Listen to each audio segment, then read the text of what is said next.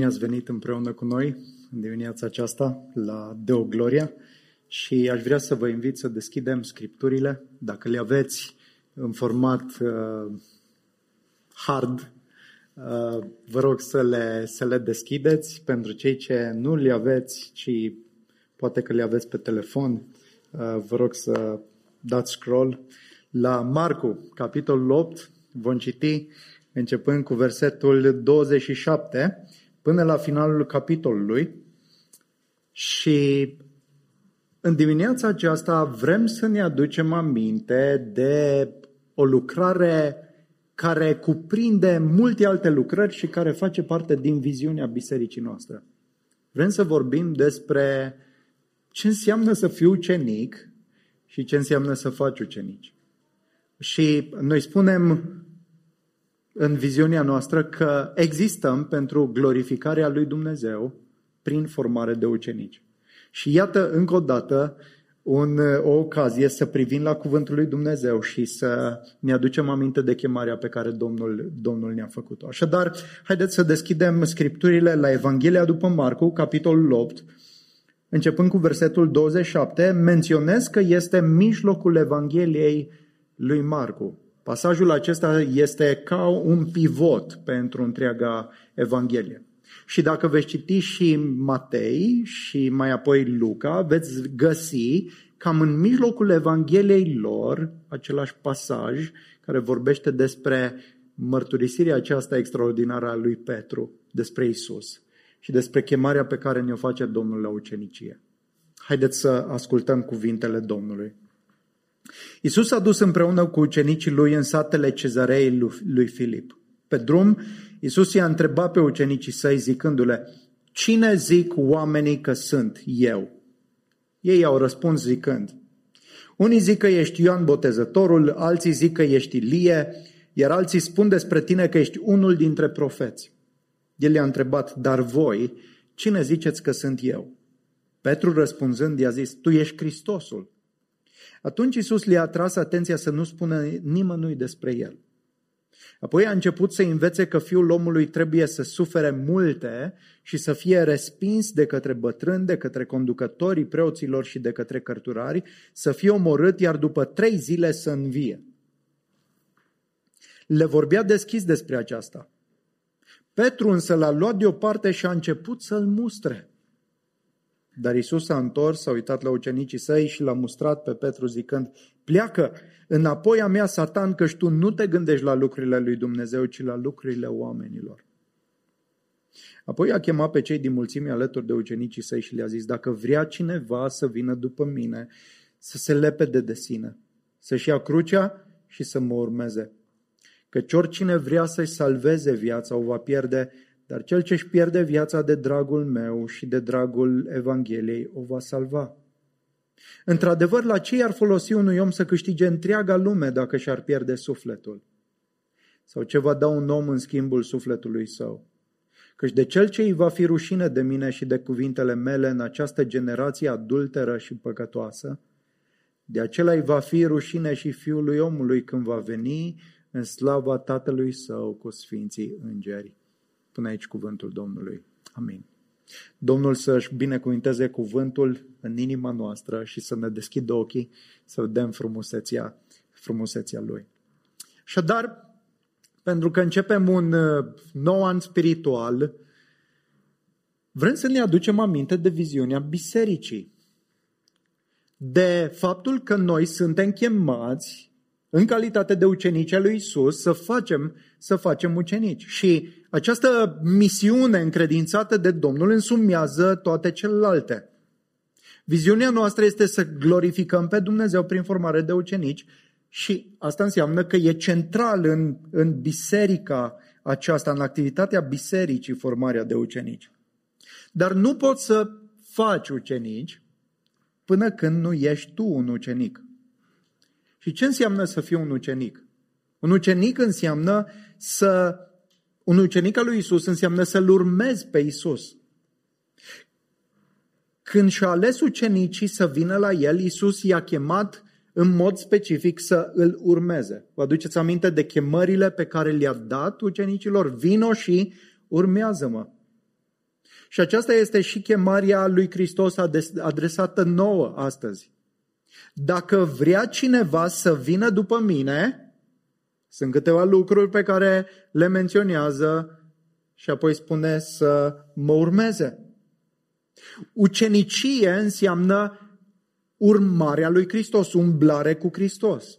Și metafora aceasta a umblării denotă un stil de viață. Un stil de viață în care ești în compania și pe urmele lui Isus. Un stil de viață în care înveți de la El, îl asculți pe El, te încrezi în El. Și dacă ești un ucenic al lui Isus și dacă îl urmezi pe El, atunci chemarea lui pentru tine este să faci alți ucenici. Nu poți să fii de unul singur în urma lui Isus fără să fii preocupat de alți oameni și fără să, uh, să-ți dorești să, să-i ajuți pe alții să-L urmeze pe Isus. Până la urmă, a face ucenici, într-un mod foarte simplu, înseamnă să-i ajuți pe alții să, să-L urmeze pe Isus mai bine. Și asta este misiunea încredințată de Domnul ucenicilor. Matei 28, duceți-vă în toată lumea și faceți ucenici din toate neamurile sau toate națiunile, botezându-i în numele Tatălui, a Fiului și a Duhului Sfânt și învățându-i să păzească tot ce v-am poruncit. Asta este chemarea ta, chemarea mea și chemarea noastră ca biserică. Calea uceniciei, dragilor, este, așa cum e definită de Hristos, este adevăratul creștinism. S-au născut multe alte variante în care, din cadrul creștinismului, ucenicia s-a ofilit. A fost dată la o parte și sunt alternative sau variante de creștinism în care ucenicia nu mai joacă un rol central sau principal. Însă orice altă variantă este o copie nefericită. Deși a interacționat cu foarte mulți oameni, Hristos întotdeauna a făcut distinție între ucenicii săi și ceilalți oameni care uh, veneau după el și care îl, care îl ascultau. Și asta ne ajută să înțelegem cât de importantă este și cât de serioasă este chemarea aceasta la, la ucenicie. Da? Isus face diferența în Evanghelii între mulțimile care vin să-L asculte și ucenicii care îl urmează și umblă, umblă cu El. Și unii și alții ni se spune, de exemplu în Evanghelia uh, lui Marcu, că l-a urmat pe Isus. Cu referire la ucenici, cei 12, la un grup, da, un grup specific pe care Hristos Domnul i-a ales ca să-L urmeze și avem aceste referințe pe care deja le-am, le-am notat, veniți după mine. Urmează-mă. Interesant este că Marcu ne spune că și mulțimile l-au urmat pe Isus. În uh, capitolul 3 cu versetul 7, de exemplu, evanghelistul ne spune că Isus s-a retras împreună cu ucenicii săi înspre mare și o mare mulțime de oameni din Galileea l-au urmat. Același limbaj. De asemenea, o mare mulțime de oameni din Iudeea, din Ierusalim, din Idumea, de dincolo de Iordan și din jurul Tirului și al Sidonului, când au auzit despre tot ce făcea, au venit la el. Atât mulțimile cât și ucenicii îl urmează pe Isus. Totuși sunt diferențe importante între mulțimi și ucenici. Și Isus califică ce înseamnă adevărata urmare a lui Isus, ce înseamnă adevărata ucenicie. Pentru că nu pot să îl urmez pe Isus oricum. El ne clarifică ce înseamnă să fiu ucenic. Mulțimile îl urmau pe Isus. De ce? Aveau o motivație. Da? Îl, îl urmau pentru că erau impresionate de lucrările și de minunile sale, chiar de învățătura sa. Însă ucenicii lui Isus sunt chemați să-L urmeze pe El într-un mod distinct. Nu, ei nu sunt chemați să-L urmeze atunci când Isus Hristos își manifestă puterea sau doar atunci când își manifestă puterea, ci în mod deosebit ei sunt chemați să-L urmeze în părtășie și în mod special în slăbiciunile pe care El le are în drumul său spre cruce.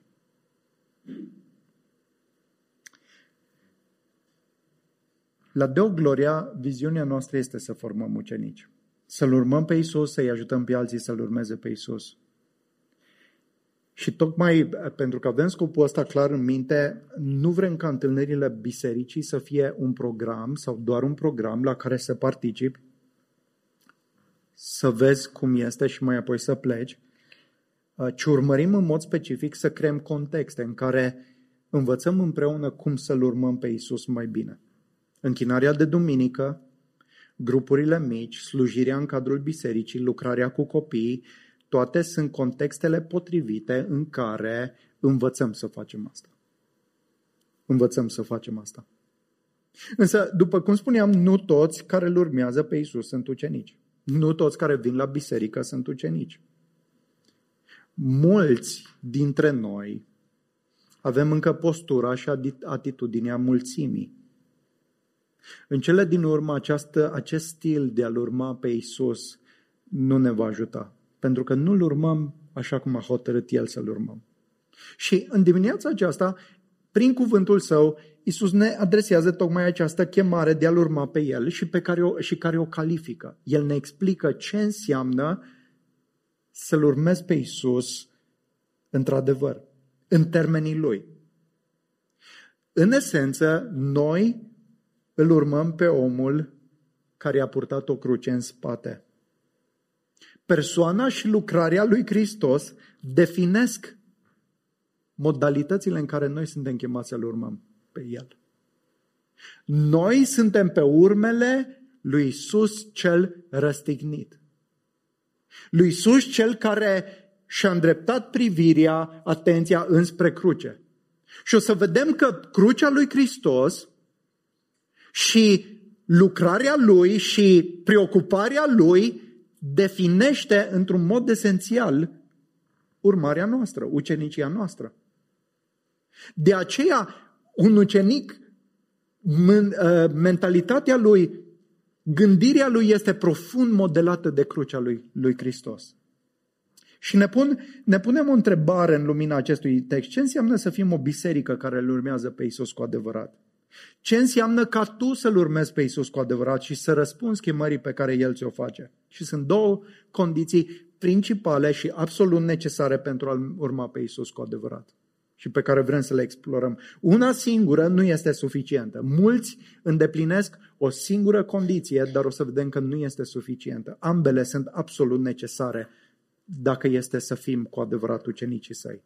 Dacă nu le experimentăm în propria noastră viață, și urmarea lui Isus, atunci nu suntem ucenicii lui, indiferent de ceea ce afirmăm în dreptul nostru. Și prima condiție principală și necesară pentru a-L urma pe Isus este să înțelegem corect identitatea Lui. Cine este Isus? Cine este Isus? Toate cele patru evanghelii au ca scop în prezentarea vieții și lucrării lui Isus descoperirea adevăratei sale identități. Deja am fost pregătiți la momentul de cină prin Isaia 53, în care oamenii, majoritatea, dacă nu toți, l-au văzut pe Isus ca un om disprețuit, ca un om despre care am zice că a fost lovit de Dumnezeu, pedepsit de Dumnezeu, s-a înălțat pe sine și Dumnezeu l-a pedepsit, a blasfemiat. Însă evangeliștii caută să ne descopere prin ceea ce ni se relatează identitatea lui Isus. Și cum, cum spuneam, pasajul acesta slujește ca pivot în toată Evanghelia. Este așezat la jumătatea Evangheliei. Până aici, evanghelistul a subliniat minunile și puterea lui Isus. Asta, asta a fost accentul lui. Iată un om, iată un profet care vorbește cu putere. Iată un om față de care mulțimile sunt, sunt uimite. Însă în a doua jumătate a Evangheliei, a Evangheliei se schimbă ceva fundamental. Nu înseamnă că Isus nu mai face minuni și lucrări, dar sunt alte accente prezente în a doua jumătate a Evangheliei. Și accentele acestea subliniază slăbiciunile lui. Slăbiciunile lui nu din punct de vedere moral, ci potrivit cu mentalitatea noastră și cu așteptările noastre. Nu la întâmplare această schimbare de accent din Evanghelie are de a face cu întrebarea despre identitatea lui Isus. Pe când se găsea în cezarea lui Filip, da, un oraș construit uh, destul de recent uh, în acea vreme, în cinstea lui Cezar August, se găsea în nordul Mării Galilei, Isus îi întreabă pe ucenici, cine zic oamenii că sunt eu? Asta este preocuparea lui. După, după toată experiența prin care au trecut, după uh, ce au fost martori la semne, la vindecări, la uh, înmulțirea pâinii, iată că vine momentul în care doar el cu ucenicii uh, Domnului întreabă, cine zic oamenii că sunt eu? Întrebarea este esențială, este întrebarea cheie cu privire la persoana lui Hristos. Într-un sens, este întrebarea de bază a vieții. Cine este Isus? De răspunsul la întrebarea aceasta depinde viitorul nostru etern. Ce interesant. Chiar așa? Adică uh, felul în care percep o persoană este determinant pentru destinul meu viitor? Ei bine, da pentru că este vorba de, de, de Isus. Ucenicii oferă câteva opinii, câteva teorii pe care oamenii le întrețineau din vremea de atunci. Unii spun că ești Ioan Botezătorul, alții Ilie, alții un profet. Și toate aceste răspunsuri ar putea fi considerate oarecum onorabile. Nu? Ioan Botezătorul era un predicator popular în vremea de atunci, în secolul I, era urmat de mari mulțimi de oameni până și Irod, auzind despre minunile înfăptuite de Isus, credea că este Ioan Botezătorul înviat dintre cei morți. Vă aduceți aminte că Irod uh, i-a tăiat capul lui Ioan Botezătorul și acum, auzind despre acest om care înfăptuia minuni, a zis, trebuie să fie Ioan Botezătorul, a înviat din, uh, dintre cei morți.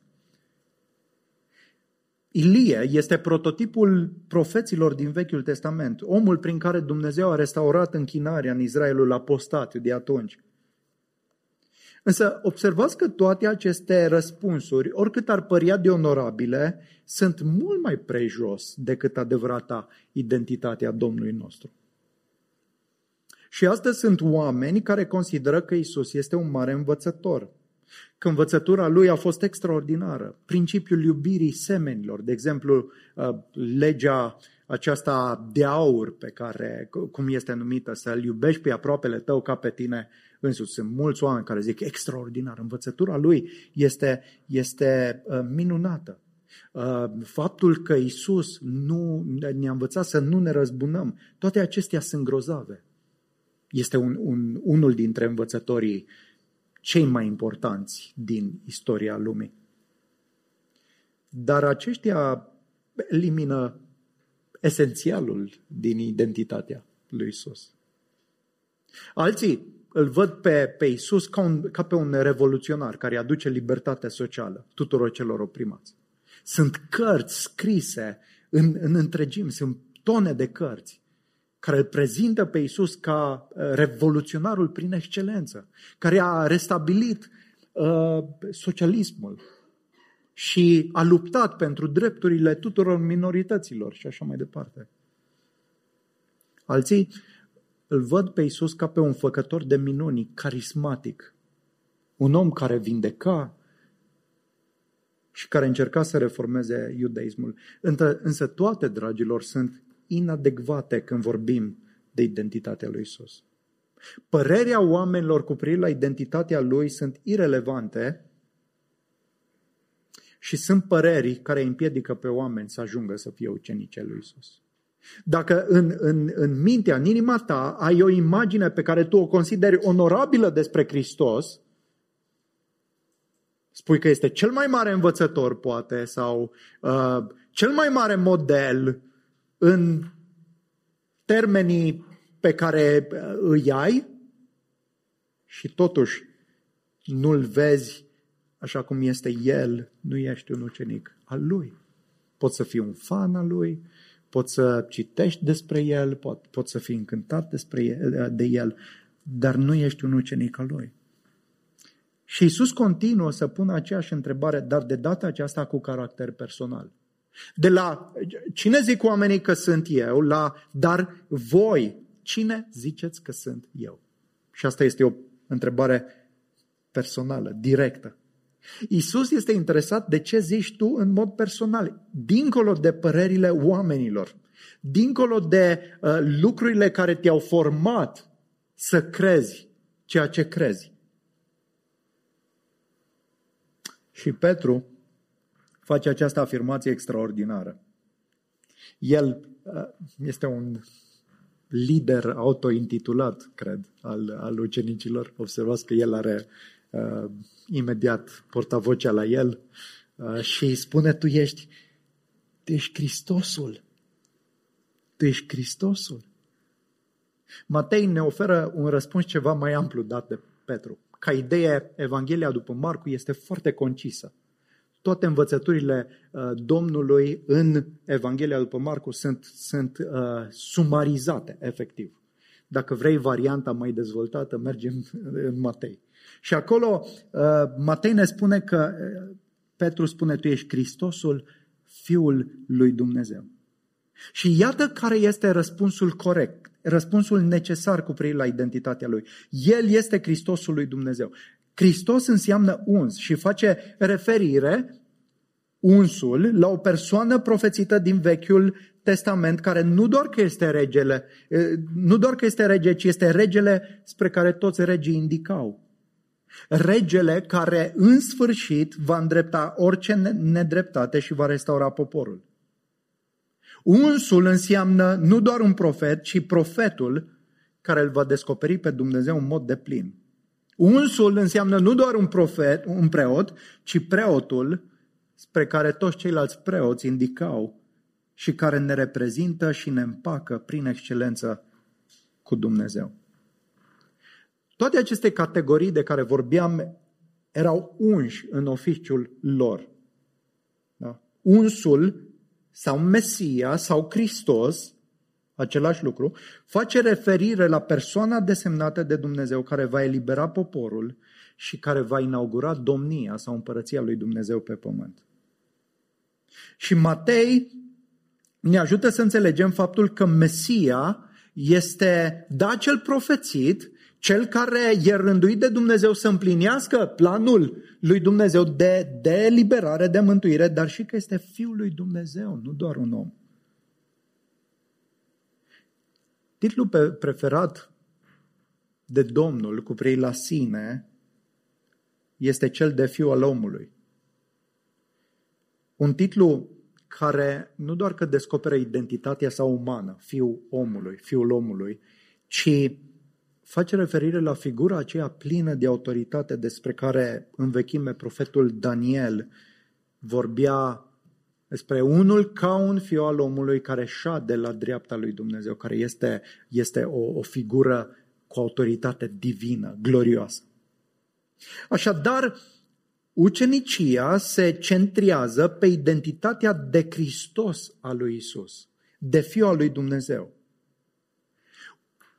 Poți să fii ucenic în momentul în care ai o, o înțelegere, o vedere potrivită a cine este Hristos.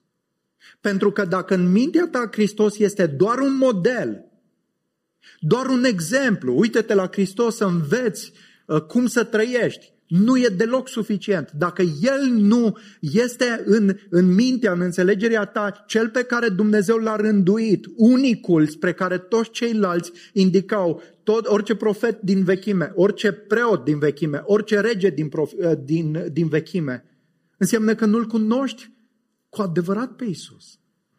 Nu ai o înțelegere adecvată. Ioan, de exemplu, scrie toată Evanghelia relatând semnele pe care Hristos le-a făcut și spune el, toate acestea au fost scrise ca voi să credeți că Isus este Fiul lui Dumnezeu, este Hristosul. Da? Această mărturisire este fundamentul bisericii. Orice părere, oricât de vlavioasă și înălțătoare ar părea, este degradantă la adresa lui Isus dacă nu se recunoaște faptul că El este Hristosul Fiului Dumnezeu. R.C. Sproul uh, spunea că biserica stă întemeiată și de necucerit atâta vreme cât rămâne dedicată acestei mărturisiri, că Isus este Hristosul. Această mărturisire este însăși temelia bisericii. Pierderea acestei încrederi cu privire la identitatea lui Isus nu doar că afectează biserica, ci atentează la temelia ei. Cei ce mărturisim numele lui Hristos trebuie, trebuie să rămânem fermi în convingerea că El este Dumnezeu în trup. Da? Deși Marcu nu menționează um, aspectul următor, mențio- uh, precizat de Matei, fiind succint în relatarea evenimentelor, Matei ne spune că Isus uh, răspunde la această afirmație, la această declarație de credință a lui Petru. Fericit ești tu, Simone, fiul lui Iona, pentru că nu carnea și sângele ți-au descoperit lucrul acesta, ci Tatăl meu care este în ceruri. Mărturisirea că Isus este Hristosul lui Dumnezeu nu este o altă opinie printre opiniile oamenilor, ci este revelația lui Dumnezeu. Domnul îi spune lui Petru, Petre, nu a fost, nu, nu a fost un proces de raționare al tău. Nu, nu au fost investigațiile tale și ai ajuns la concluzia aceasta, măi, urmărind, cântărind, argumentând, cel mai probabil că este Hristosul. Nu, nu, nu. Petru, Simone, fericit ești tu, binecuvântat ești tu, pentru că Tatăl meu ți-a descoperit aceasta. Nu carnea și sângele, nimic din tine, nimic din investigațiile și preocupările tale, ci este descoperirea pe care Dumnezeu a făcut-o inimii. Nu poți fi ucenicul lui Isus dacă Dumnezeu nu-ți deschide ochii să-L vezi pe Isus așa cum se descoperă. Foarte mulți oameni au, au parte de tone de argumente și totuși nu-L văd pe Isus ca fiind Hristosul Fiului Dumnezeu. Și cunosc o mulțime de informații și au la îndemână dovezi și, apropo, sunt bune, sunt de folos, dar până când Dumnezeu nu deschide ochii inimii noastre, să-L vedem pe, pe El așa cum este, nu-L vom recunoaște.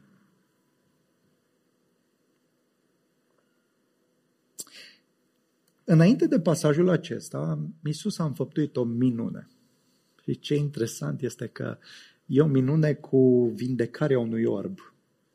Și, și mai interesant, și poate unic în relatările despre minunile lui Isus este că orbul acesta care uh, este vindecat de, de Isus, vindecarea lui este progresivă.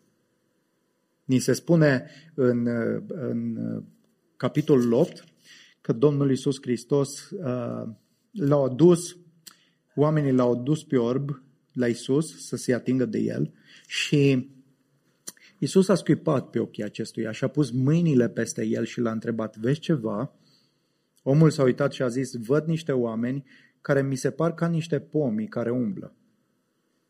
Atunci Iisus și-a pus din nou mâinile peste ochii acestuia, iar el a privit țintă și i-a revenit vederea. Acum el vedea toate lucrurile clar. Foarte interesant felul în care are loc minunea aceasta. Isus intervine în mai multe rânduri să realizeze această vindecare. Prima dată omul vede ceva, dar spune că văd pe oameni ca niște pomi. Mai apoi Isus se atinge din nou de el și el vede clar. Și imediat după asta este întrebarea Domnului pusă de ucenici. Cine zic oamenii că sunt eu? Ceea ce e interesant este că pentru ca să-L vezi pe Isus în adevărata lui identitate, ai nevoie de atingerea lui Dumnezeu. Dar chiar și atingerea aceasta și înțelegerea pe care o capezi din partea lui Dumnezeu cu privire la Isus este progresivă. L-ai văzut pe Isus în adevăr ca Mesia, ca Hristos, ca Fiul lui Dumnezeu, de la început, când ai fost născut din nou. Dar asta nu înseamnă că l-ai cunoscut de plin și în toate felurile. Pentru că întreaga viață și călătorie cu El îl descoperi, descoperi mai mult din cine este El, din gloria Lui, din frumusețea Lui. Și asta este esențial pentru identitatea noastră și pentru chemarea noastră în ucenicie. Dacă nu-L vezi pe Iisus ca fiind Hristosul Fiul lui Dumnezeu, ca fiind Cel care te poate izbăvi, singurul care îți poate schimba viața, nu poți fi ucenicul lui, lui Hristos. A doua condiție principală și necesară pentru a fi ucenicul lui Isus este să îmbrățișezi zilnic nu doar identitatea lui Hristos, ci și crucea lui Hristos. A doua, a doua condiție absolut necesară este să îmbrățișezi zilnic crucea lui Hristos. Faptul că percepem că Isus este Hristosul nu e suficient.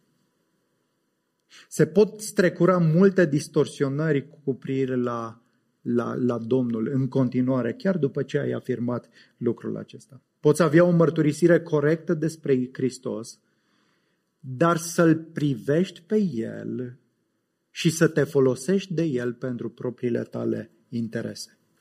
Haideți să citim în continuare de la versetul 31.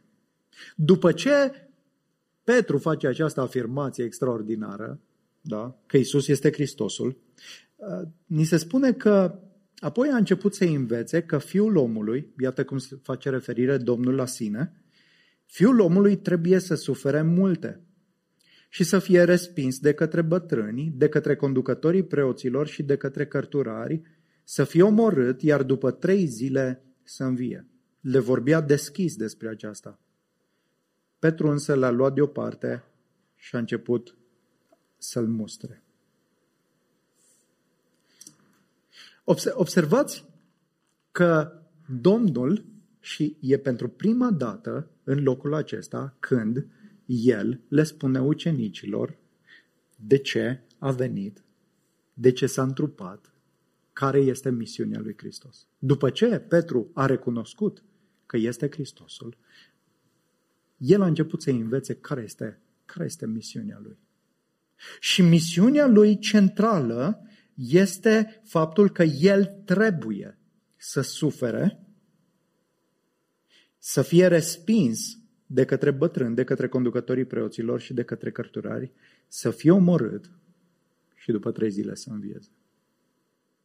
O, o, o misiune care este absolut ciudată pentru urechile ucenicilor. Și chiar dacă ei au recunoscut că Isus este Hristosul, nu înseamnă că au înțeles totul despre Hristosul și despre misiunea Lui. Și Isus le spune că El trebuie să facă lucrul acesta. Nu doar că a venit să moară, ci El trebuie să moară. El trebuie să-și îndrepte fața înspre Ierusalim, să sufere multe, să fie respins, să moară. Pentru că este singurul mijloc prin care ucenicii pot să facă parte din familia lui Dumnezeu, din familia lui Isus. Și aș vrea să ne gândim puțin la, la, la cuvântul acesta, trebuie să moară. Iisus nu doar că spune, am venit să mor, ci trebuie să mor. De ce trebuie? De unde necesitatea aceasta a morții lui Hristos?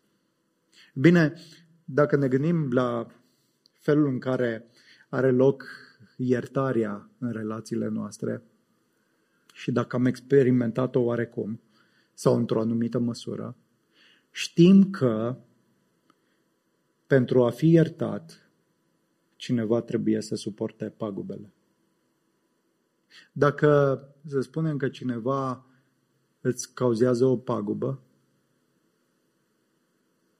ai două opțiuni.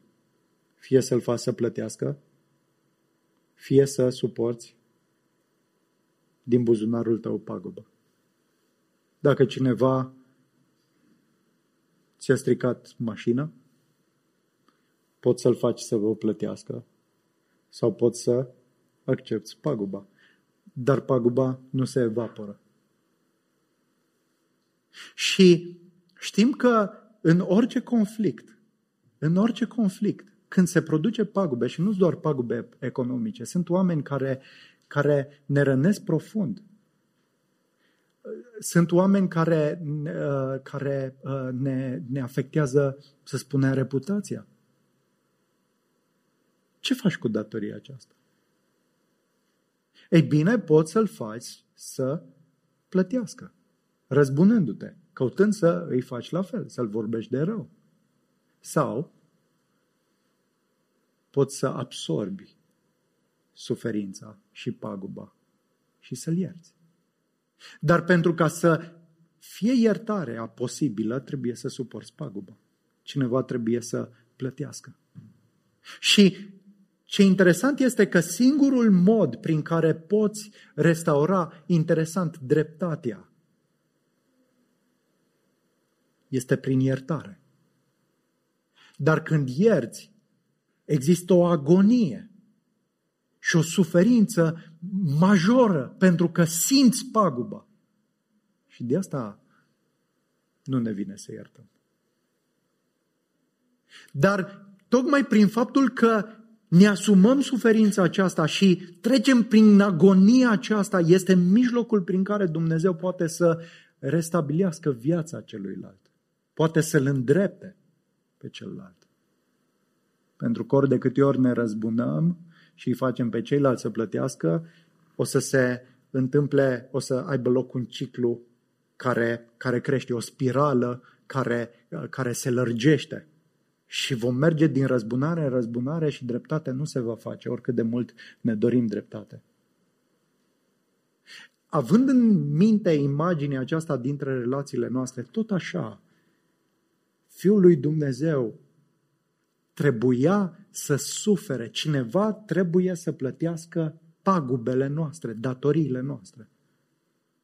Oricât de bun ar fi Dumnezeu, El nu poate să ierte și paguba să se evapore.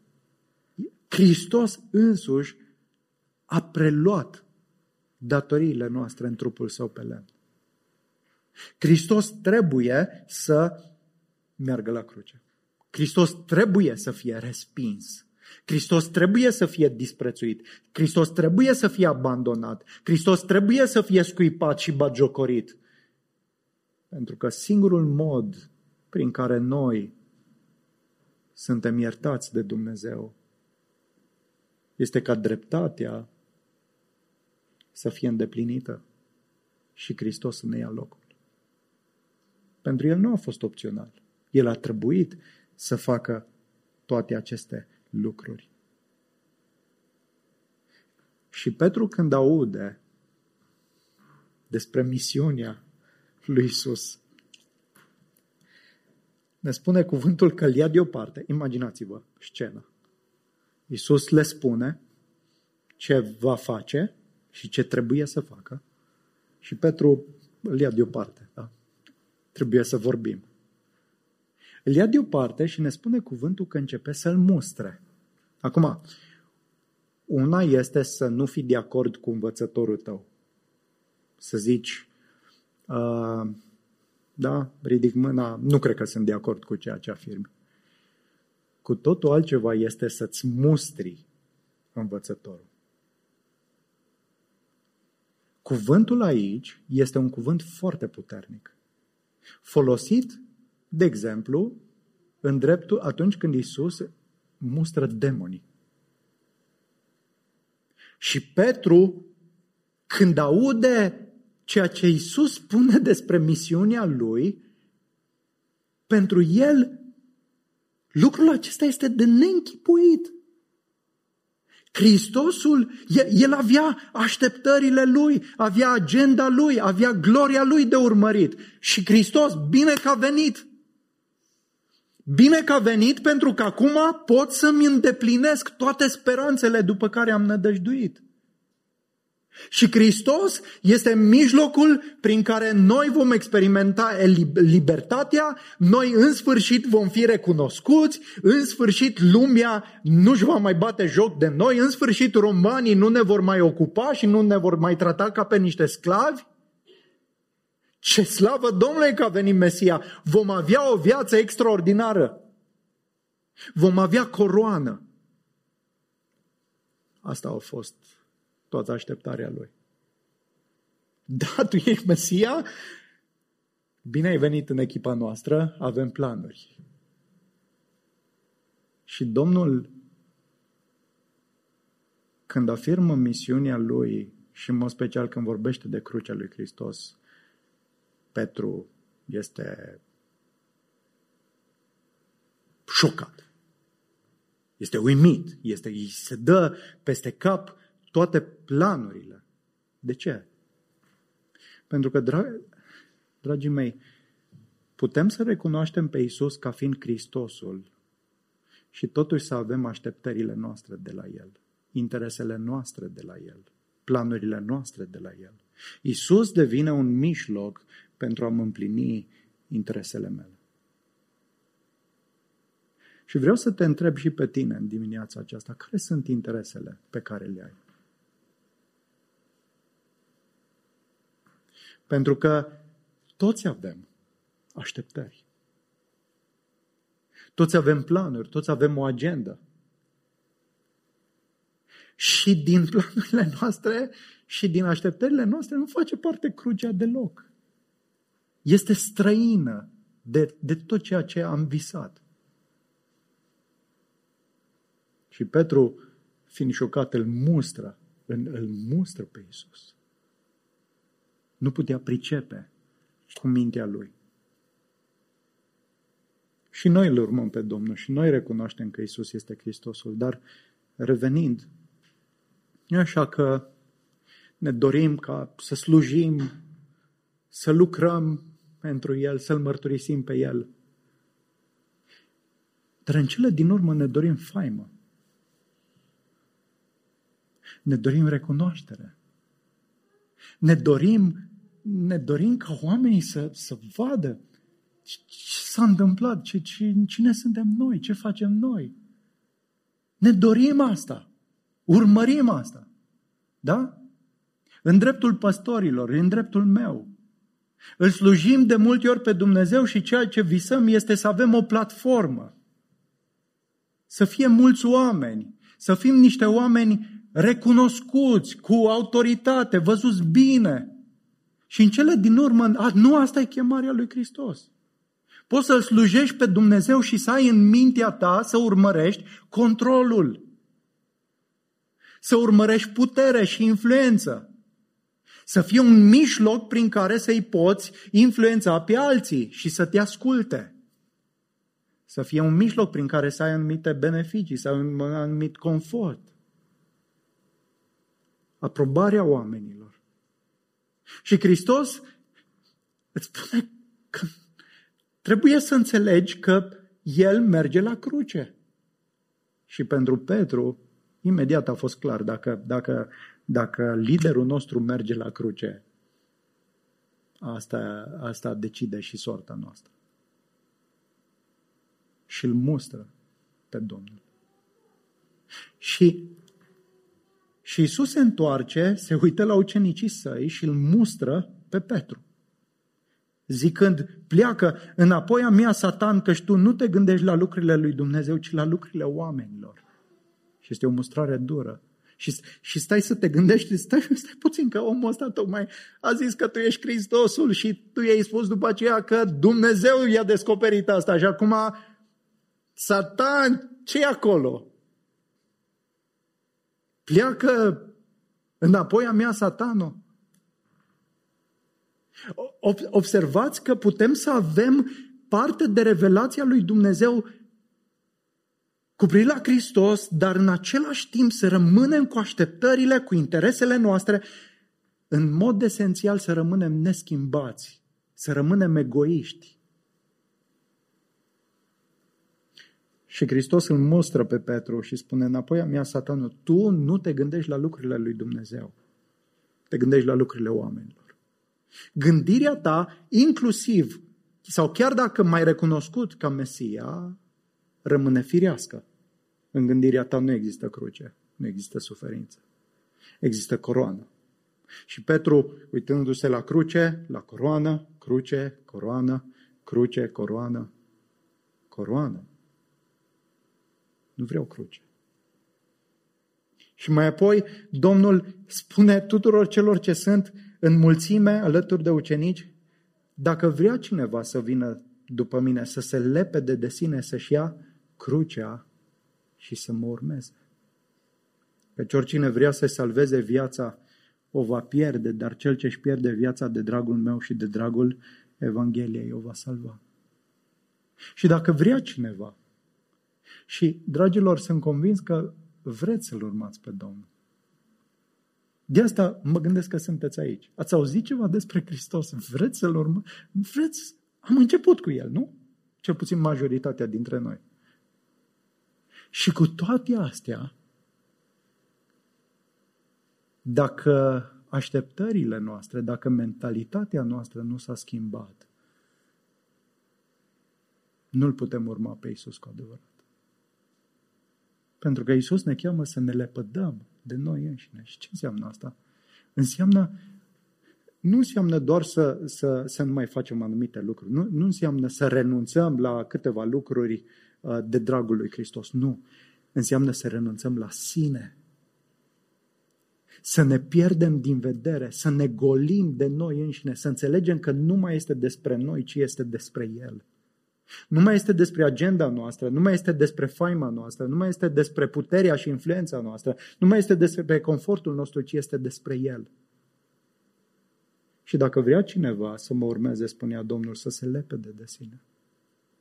Să renunțe la sine, pentru că altfel nu va putea. Nu vei putea să-L urmezi. Dacă nu, nu te lepezi de, de tine însuți. Știți de ce nu facem ucenici așa cum ar trebui? De ce nu sunt mulți ucenici? Sau mai mulți ucenici? Pentru că chemarea aceasta la ucenicie include lepădarea de sine. Putem să venim la evenimente și să ne urmărim interesele noastre, să fim stimulați intelectual de cine este Hristos, de lucruri foarte interesante, foarte, foarte captivante.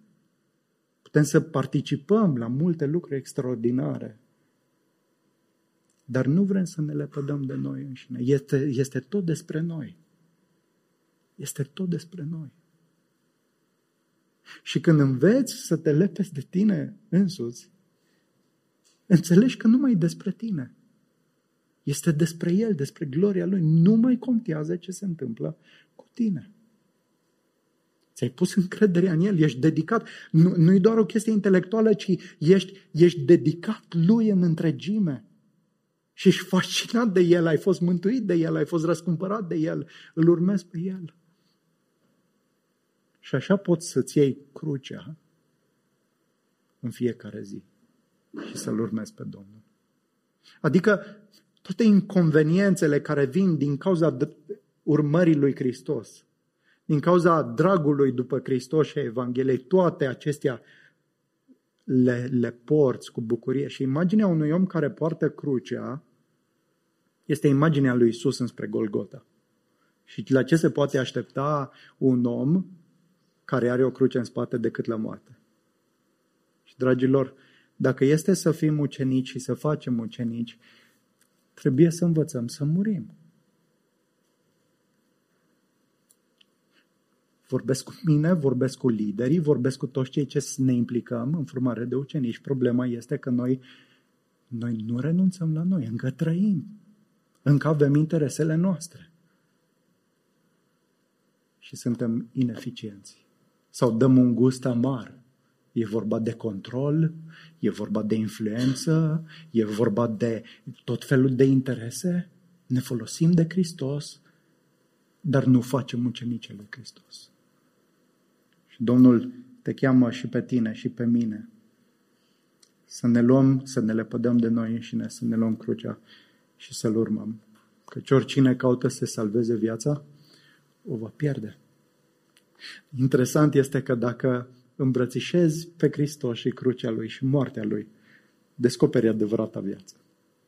În moarte și în zdrobire, vezi cum viața lui Hristos începe să curgă prin tine, începi să experimentezi adevărata libertate, adevărata bucurie, pe care El o dă tuturor celor ce îl urmează cu credincioșie.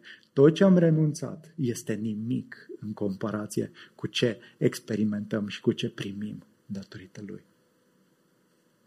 La grupurile mici, în întâlnirile noastre, în lucrarea cu copiii, dacă nu ne lepădăm de noi înșine, nu vom face nimic. Despre obosit, am atât de multe de făcut, uh, casa mea oricum e aglomerată, oricum n-am, n-am timp. Uh, și mergem, dar nu învățăm să îl urmăm pe Isus cu adevărat. Ne e frică, nu ne luăm responsabilități. Unul din motivele pentru care nu ne luăm responsabilități este că ne e frică de eșec. Păi dacă o să vadă toți că nu reușesc. Dar nu e despre tine, nu e despre mine. E despre El și despre încrederea pe care o avem în El. Și Domnul ne cheamă, într-adevăr, să, să, să facem, să fim și să facem ucenici. Astea sunt cruciale pentru viața, pentru viața noastră. Mă rog Domnului ca toți cei ce suntem aici să primim chemarea lui Hristos. Coroana vine la urmă. Acum vine crucea. Dar Hristos nu ne va dezamăgi. Va exista o înviere a morților și va exista o glorie pentru totdeauna.